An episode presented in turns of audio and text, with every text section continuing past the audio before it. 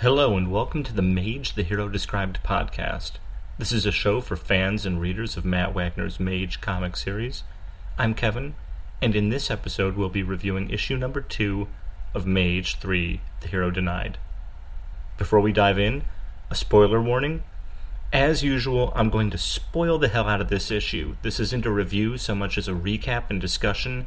The issue will be discussed in detail, as well as characters, events, and so on from both Mage the Hero Discovered and Hero Defined. If you haven't read this issue, or past issues of Hero Denied, and the other series, well, you may want to consider listening to this after you do. Alright, let's do this. Let's start with the cover. Kevin Matchstick amid red, billowing smoke and lightning. He's looking like he's about to land. Now, flying is not in Kevin Matchstick's skill set. You know, in fact, he's been notoriously afraid of heights in Hero Discovered and Hero Defined.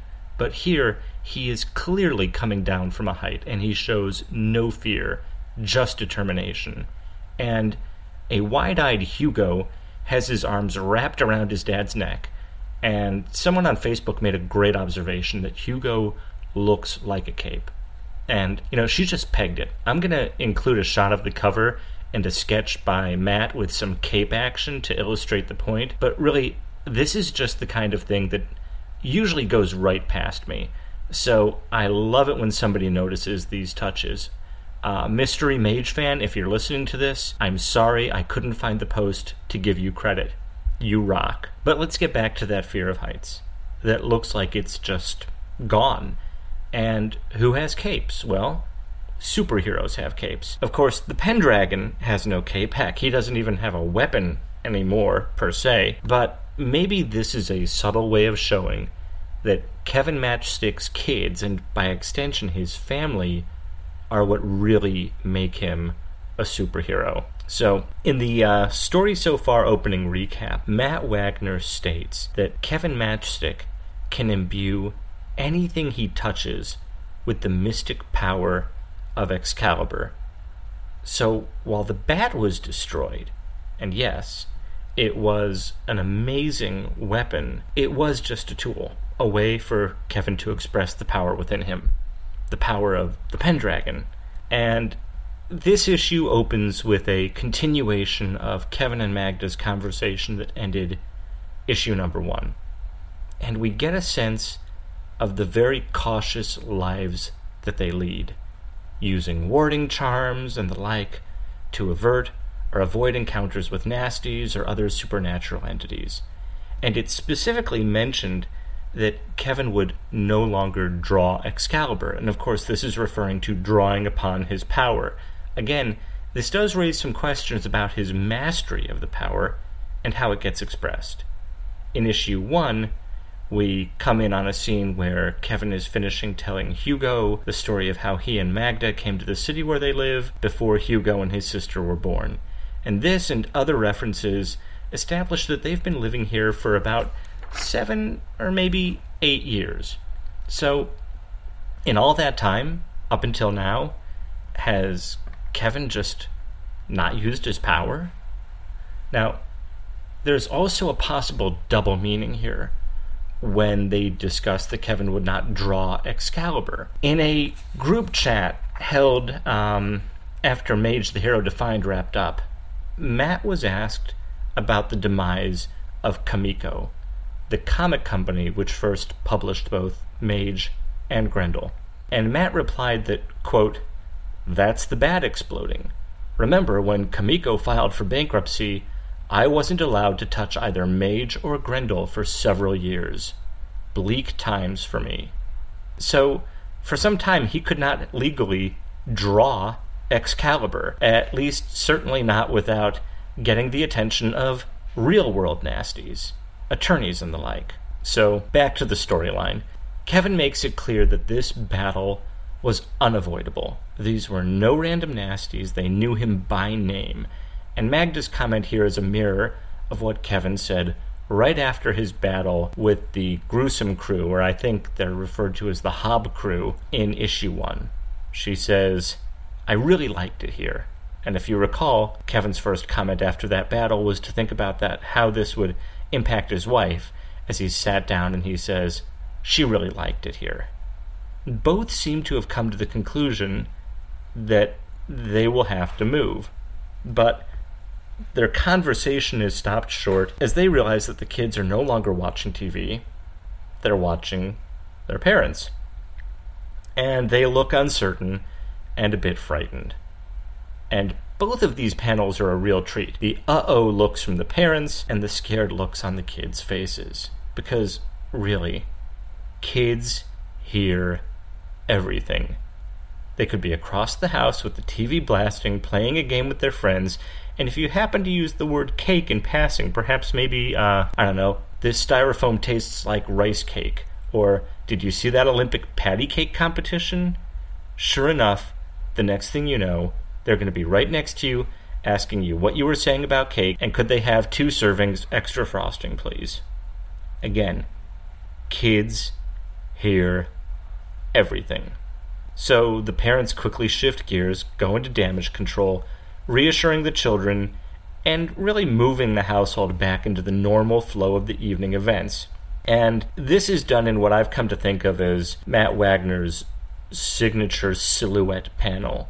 These panels that started cropping up in Mage 2 showing tiny silhouettes of characters with only minor details called out or defined. Usually an avatar's symbol like Kevin's lightning bolt or Kirby Hero's lion head shield.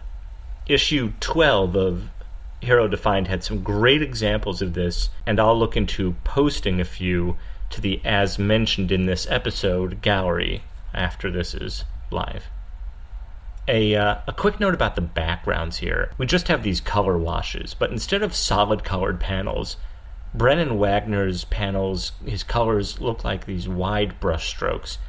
And we even see the background colors changing as we go from Kevin and Magda talking to the panel where they realize the kids are watching. The color changes from a brownish taupey color to blue shades. But what's really cool is how the background area closest to Kevin and Magda's faces is really a light, bright blue, and it gets darker as you move to the edges of the panel. And between the changes in color and the brushstroke look, the background colors really provide the same kind of visual message or coding for shock or surprise that you might typically get from a drawing from drawing you know radiating lines out and away from a character in a panel. Those kinds of shock or astonishment lines that might come off of somebody's face. It's a neat effect. I'm not sure if it's intentional but i wouldn't be surprised if it were. So hugo and kevin head to the kitchen to cook tacos. And there's an amusing moment where Kevin is teaching Hugo about cooking garlic and onions, and Matt Wagner does a fair bit of cooking himself. Uh, some time ago, he even published a cookbook I believe it's called The Devil's Cookbook. I might be wrong. It's been ages, and it's almost impossible to even find a reference to it anywhere online. I'm sure it's out there, it just gets buried in the search results. I do have one panel from this, which I will put in the as mentioned post at magetheherodescribed.com. Meanwhile, Magda and Miranda are having a touching moment where we get another display of Miranda's concern for her mom, her caring nature, even at such a young age. Now, a note about the kids. I can imagine that some people are not going to be into the family dynamic in this story. Superpowered dad, magical witch mom, and who knows what, if anything, the future holds power wise for the kids. I can hear the comparisons to The Incredibles already, and some grousing. But the story is what it is great heroic destinies, epic battles, saving the world, and changing diapers. Well, I mean, maybe not changing diapers at this stage, but, but family, raising kids. Um, in the same internet chat that I referenced before, Matt made the following comment when the conversation turned to marriage, an offshoot from a question about Barbara Wagner as the inspiration for Magda. And as I'm sure anyone who's been married or a parent will agree, he said, Marriage is hard work. It's truly a heroic endeavor, but all great things come from tremendous effort. Ditto parenthood. So, I mean, that's this story, folks, and I think it's going to be neat seeing how the hero has to thread the needle between destiny, heroics, and family. Buy the ticket, take the ride, no bottom limit to quality guaranteed, and no top specified. That's going to be the story. So, Magda and Kevin get the kids to bed. Magda putting on a neat display of magic for Miranda, swirling stars, magically animated versions of those plastic glow in the dark stick ons people put on the ceilings of rooms to make it look like a starry night when the lights are turned off. And she blows this magical dust to, to set them swirling. And it reminded me of a little thing my wife and I have done with our daughter, spraying some lavender or similarly scented mist in a room to ward off bad dreams, or teachers who send sweet dreams for first day of school letters or poems with decorative magic confetti to place under a child's pillow the night before the first day of school to alleviate first day jitters for school. You know, that's that's it folks. It's the the everyday magic of heroic parents. Now, at this point, Kevin questions whether Magda's use of magic is a good idea. Now, this seems to be, in part, a valid question, and partly a minor jab back in response to her early comments questioning about him risking their safety by drawing Excalibur when confronted by the nasties in the park. And she mentions how Miranda is sensitive, and the groundwork for her being emotionally sensitive has been laid both in some panels at the close of issue one as well as in this issue. But you know, sensitive has another meaning. Someone who responds to or senses occult influences, and she is the daughter of a witch, niece to two other witches. So, I'm just making a mental note about Miranda's sensitivity for now and see if anything comes of that as we move forward. Meanwhile, Kevin checks in on Hugo, and we get some nice touches for time and place an Animorphs book that he's reading, a Harry Potter poster on the wall. And then the parents make their way up to the attic. And this attic scene, I just broke out laughing at the sight of the magic crock crock pot. I mean, you really can cook anything in a crock pot just what is bubbling in that modern cauldron. I mean, whatever it is, is pure, unadulterated green magic. And before we can find out, it's time to check in with the villains at their stronghold in Archeron Insurance. And this works as the villains' headquarters on so many levels. The original headquarters for the Umbra Sprite in Philadelphia was the Styx Casino. And frankly, during the 1980s, a casino in Philadelphia may have made sense for the story, for dramatic purposes, but it also kind of said, this isn't happening in this world, in the real world. You know, Kevinson, everyday guy living in a typical city, but oh, there's this huge casino in the middle of a place where they aren't legal. I guess this doesn't take place in the real world after all. So you can kind of set the world where Mage takes place in Hero Discovered kind of aside, a little bit at an arm's distance. But this, this feels like our world. An insurance company makes sense. It fits into our world. Just like the toys in Kevin and Magda's house, the TV shows Hugo watches, the Animorphs book, the Harry Potter poster. Anyway, the Styx was a casino. Similarly, Insurance companies are a gamble, a more legitimate version of the casino, and one whose stock and trade revolves specifically around misery and woe. Now, both names come from Greek mythology. The Styx is a famous or infamous river, it's the river of hate.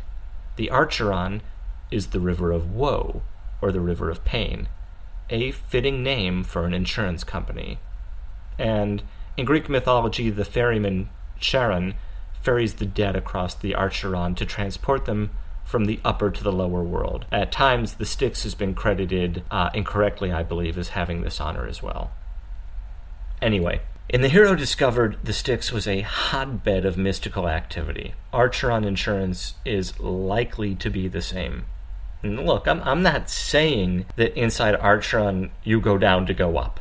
I'm not saying that this series is going to end in a big showdown at the villain's headquarters, but the first two series did. But the cyclical storytelling isn't everything, and Matt Wagner is notorious for going into the Mage series unplanned, unplotted.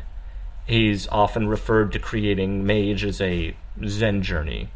When talking about issue number 15 of Hero Defined, uh, he said, even the last chapter of this installment, which should have seemed like a denouement, was a matter of vital realization. I tried to plot out the conclusive issue of this series, but the plot wouldn't let me. So who knows? We might be able to guess at some things the future holds in this series based on the previous two. Of course, we might not.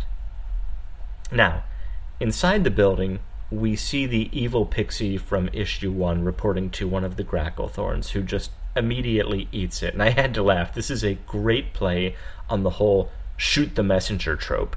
And it works as an effective shorthand to highlight how amoral and evil the Gracklethorns can be by by killing, by hell, eating a loyal subordinate. Now, maybe this is supposed to be specific character development for Sylvia. I, I guess we'll see. And the lettering here is cool, as the Dark Fairy is speaking in some runic language, and how it changes in shape and size as the evil minion lets out its final alarmed exclamation before being eaten. Now, as a side effect of being a huge insurance agency, the Umbra Sprite has earthly resources at her, its beck and call. Adjusters haven't been able to locate a matchstick or pendragon in the area of the sighting, so clearly he's living under another name, and can you blame the guy? The Umbra Sprite revels in the news that the Pendragon has a son, going on about how he has no idea the torments that await, which is a uh, which is a cynical take on parenthood that fits with the Umbra Sprite's MO. But it's back to business as the Umbra Sprite sends two Gracks out to look for the Fisher King. Destroying the Fisher King, according to the Umbra Sprite, will usher in an age of eternal despair. And as they change, as they get ready to change, we see that they are, like their Grackleflint siblings who preceded them, bald as well. They're wearing wigs and they have to change into human appearance to go into public. Now, we saw the Grackleflints do this occasionally in the casino, in Styx Casino, but we never saw how the uh, Grackleflints assumed human form. In this case, the Gracklethorns have to drink from the Dark Fountain. Now, in issue one, I had thought this was a painting, but it's not a painting, it's a fountain and frankly, the black liquid looks very much like the Umbra Sprite's form at the end of the Hero Defined, and upon drinking this, the thorns take on a human appearance. And Apparently, the Umbra Sprite is not a fan of uh, glassware, so the Thorns have to drink from the fountain directly, placing their faces into the black liquid to take a drink. And that at least gives us a reason for the Thorns undressing to the waist, the black liquid coming down their face, their neck, and chest. And typically, this could be used in some comics as an opportunity for titillation, but what we see is that despite their feminine garb, the Gracklethorns appear to have no breasts. It's hard to tell from the flow of the black liquid whether this is something like a double mastectomy or just their natural or supernatural appearance. Uh, and in a story where parenthood looks like it will feature prominently, removing the breasts, a symbol and actual source of maternal nurturing, seems like another visual way to delineate between the forces of good and evil. You know, with other writers, if this is the case, I might think, you know, that this was just being done for aesthetic. But when thinking about some artistic decisions and choices Matt Wagner has made in the earlier Mage series, I I would be hard pressed to think that this is just there with, with no thought behind it. And the transformation here doesn't look pleasant.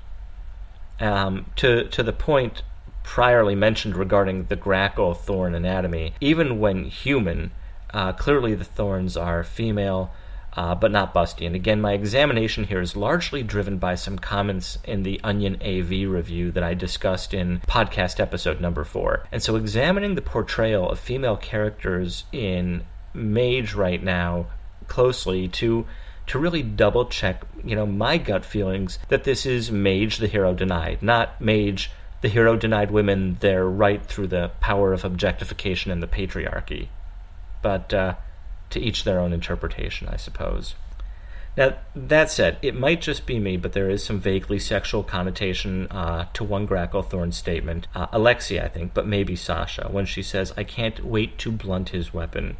Now, it isn't that far of a reach. In Mage 2, the Bat Excalibur is used at times to represent Kevin Matchstick's um, sexuality, if you will. There's uh, plenty of sexually coded imagery in that comic series, and there are some uh, letters that have caught that by readers that detail it and you know matt in his response zones up to it completely i'll see if i can find uh, the letter in question and share that in the as mentioned in section for this post as well uh, meanwhile if you look back at shakespeare's taming of the shrew you can see mention of a man's blunt weapon, uh, in this case a fencer's foil, as implying his impotence. So maybe this is merely a statement of wanting to make his weapon, his power, well, powerless, impotent. But also, considering the seduction comment in issue number one, I wonder if there's something else going on here as well. Now, the Grackle Thorns names all seem to be somewhat Russian. Zofia, Sasha, Alexei, etc. Uh, the Grackle Flints, uh, their names, Piet, Laszlo, Emil, were Latin, Roman, uh, Slavic, and in one case, Dutch. And from a certain point of view, these are all old world names. Uh, maybe they're meant to be subliminally evocative of an old evil. Anyway, the Umbra Sprite spent some time monologuing about the Fisher King, the embodiment of hope. And much like how their predecessors, the Grackleflints, had to frequent missions to homeless shelters and seek out crippled beggars, the Gracklethorns are set forth to find this uh, what the Umbra sprite calls repulsively humble king, whose sacrifice will usher in a new era of malice and misery. Now, you know, Emil, the Grackleflint, eventually encountered the Fisher King and Mage, the hero discovered, and he was really thrilled when that happened, but it didn't end too well for him. Somehow, I doubt that the Gracklethorns on their own would have a much better experience. So I, I wonder what the Umbra Sprite's actual plan is for the Fisher King if they should happen to find and capture him, or her, as the case may be. Now, at this point, we return to Kevin and Magda, and we learn just what Magda's been cooking a protection potion that she began work on the day that she first learned she was pregnant with Hugo. It takes a year to concoct and seven years to distill to full strength. And it's just about ready. So Hugo must be just about seven or eight years old at this time. Now, ultimately, this potion can be used to anoint the perimeter of their chosen home and make it impregnable, secure against any form of magic, establishing their home, their castle, their Camelot. But it's still not going to be ready for about a week and evil is closing in on them. So the clock's really ticking here. And the fumes from the potion literally put stars in Kevin's eyes. This is the same visual device used to illustrate his enamorment with Magda in Hero Defined. He would think of her and literally get starry eyed. And Brennan Wagner also uses a lot of purple on the skin tones and background here. And sure, it's a dark attic and the light is dim and there are shadows, but, you know, really, purple was Wally Oates' favorite color of magic, you know, the color of passion, you know? And the stars in his eyes and the resulting shenanigans are a nice way to show that he's still under her spell. The magic between them is alive and well. Meanwhile, Hugo is unable to sleep. He's staring, watching out the window of his room. And, you know, what he saw at the park obviously freaked him out. You know, like when you go through a traumatic event and then the pace of life, the ordinary pushes it away, you know, like going back home, having dinner, you know, the bedtime routine and all that. But then when everything gets quiet, then it returns. And, you know, poor kid, you really get a sense of his anxiety from this simple scene as frame after frame. You know, first we see him in his room peering out the window and then a close up on the window and then pulling away and he just looks so very small peering out through that window. And we pick up the next morning. Kevin is getting ready to head out with Hugo, and Hugo's first question is really telling about that anxiety. When, you know, Matt tells him, rather, when Kevin tells him, hey, we're heading on out, uh, he asks, that's not near the park, is it? And clearly, this is an indirect question about what's on his mind. You get the idea that he doesn't want to go back to the park, back where he saw that uh, what must have been for him a disturbing battle between his dad and the Nasty Crew. And one thing that, that slipped past me when I first read this And, and quite frankly, I'm not sure I really understand if this is a typo or I'm just being dense. Kevin asks Hugo if mom went out, and she's clearly not around the house. Hugo says, Nope, in service, whatever that means. So I think this is a case of a kid just mishearing a word and maybe not knowing what the word was that his mom used, uh, which we'll discuss a significant version of this in a moment. But it's a fairly literal response. He says she didn't go out, and you know what she's doing involves the word in.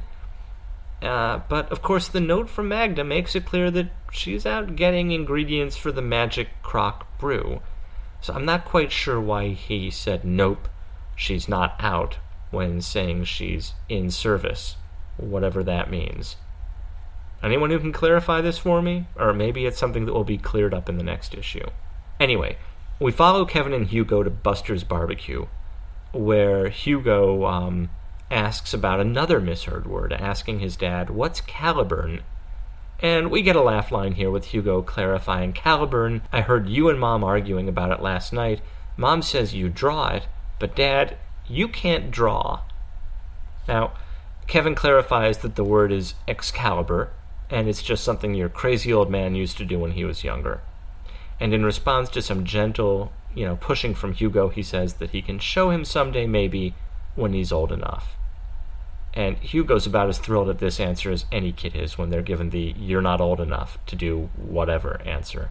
And they head to a card store where Hugo gets more cards, uh, for the game that he likes to play. And, you know, what are they anyway? Magic, The Gathering, Pokemon?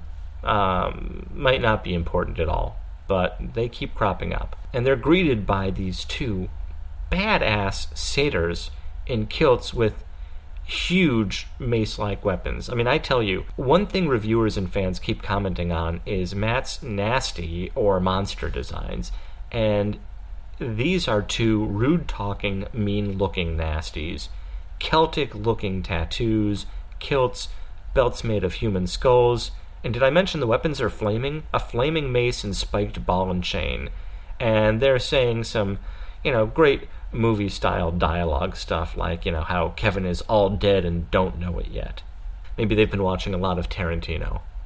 Now, Kevin gets has Hugo get on his back and makes a huge leap and then another. The uh, both satyrs missing him with their weapons, and I really like how the colors here show you the motion, with the blue shaded figures representing the different stages of the leap, and finally a fully colored Hugo and Kevin landing. And when they land, Kevin then takes the hubcaps off their car, and as he flares them up, you can see bolts, you know, lightning bolts like on his shirt, form on the hubcaps and he faces off with the satyrs, lights them up with the power, um, and we get protective dad again. But this is really mega violent as he takes these two down with the hubcaps, telling him basically to never mess with his son. And he dispatches the second one you know, by using the hubcaps kind of like their cymbals and just smashing the nasty's head between the hubcaps. Uh, all the while, you know, spouting off some slightly quippy commentary at the nasties. He's kind of like a really pissed off Spider Man. Now, I don't know what would be more traumatic for Hugo uh, seeing the satyrs and being confronted by the you know weird supernatural threat they represent or the gory violence that his dad deals out in front of him. And uh, and in the aftermath the two smoldering nasties dissipating in front of them Kevin's hands still glowing with the energy of Excalibur, we get this great callback to their conversation at Buster's when Kevin says, That was drawing Excalibur. I guess you're old enough. And that's it. To be continued. And and what a ride! For a comic that took place mostly in a house and an office, there's a lot of forward motion. Um, still, this struck me as setting the table part two.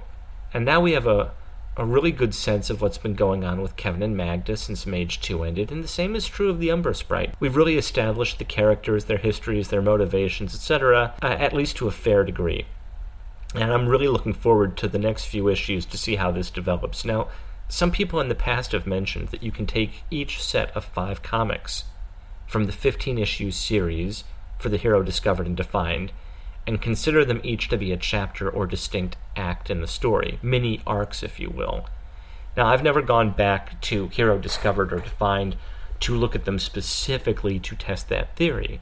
But if that's the case, issues, you know, 1 through 5 will probably deal with establishing the story and setting everything in motion before we hit Act 2, where things get into high gear and we move from this setup and introduction into confrontation. All right, that's it for this week's episode of Mage, the Hero Described podcast. Thanks for listening.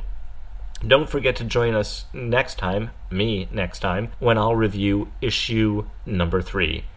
If you have any comments or thoughts about the podcast, about the issue we've discussed, or Mage in general, please visit magetheherodescribed.com, where you can find instructions about the many ways you can get in touch.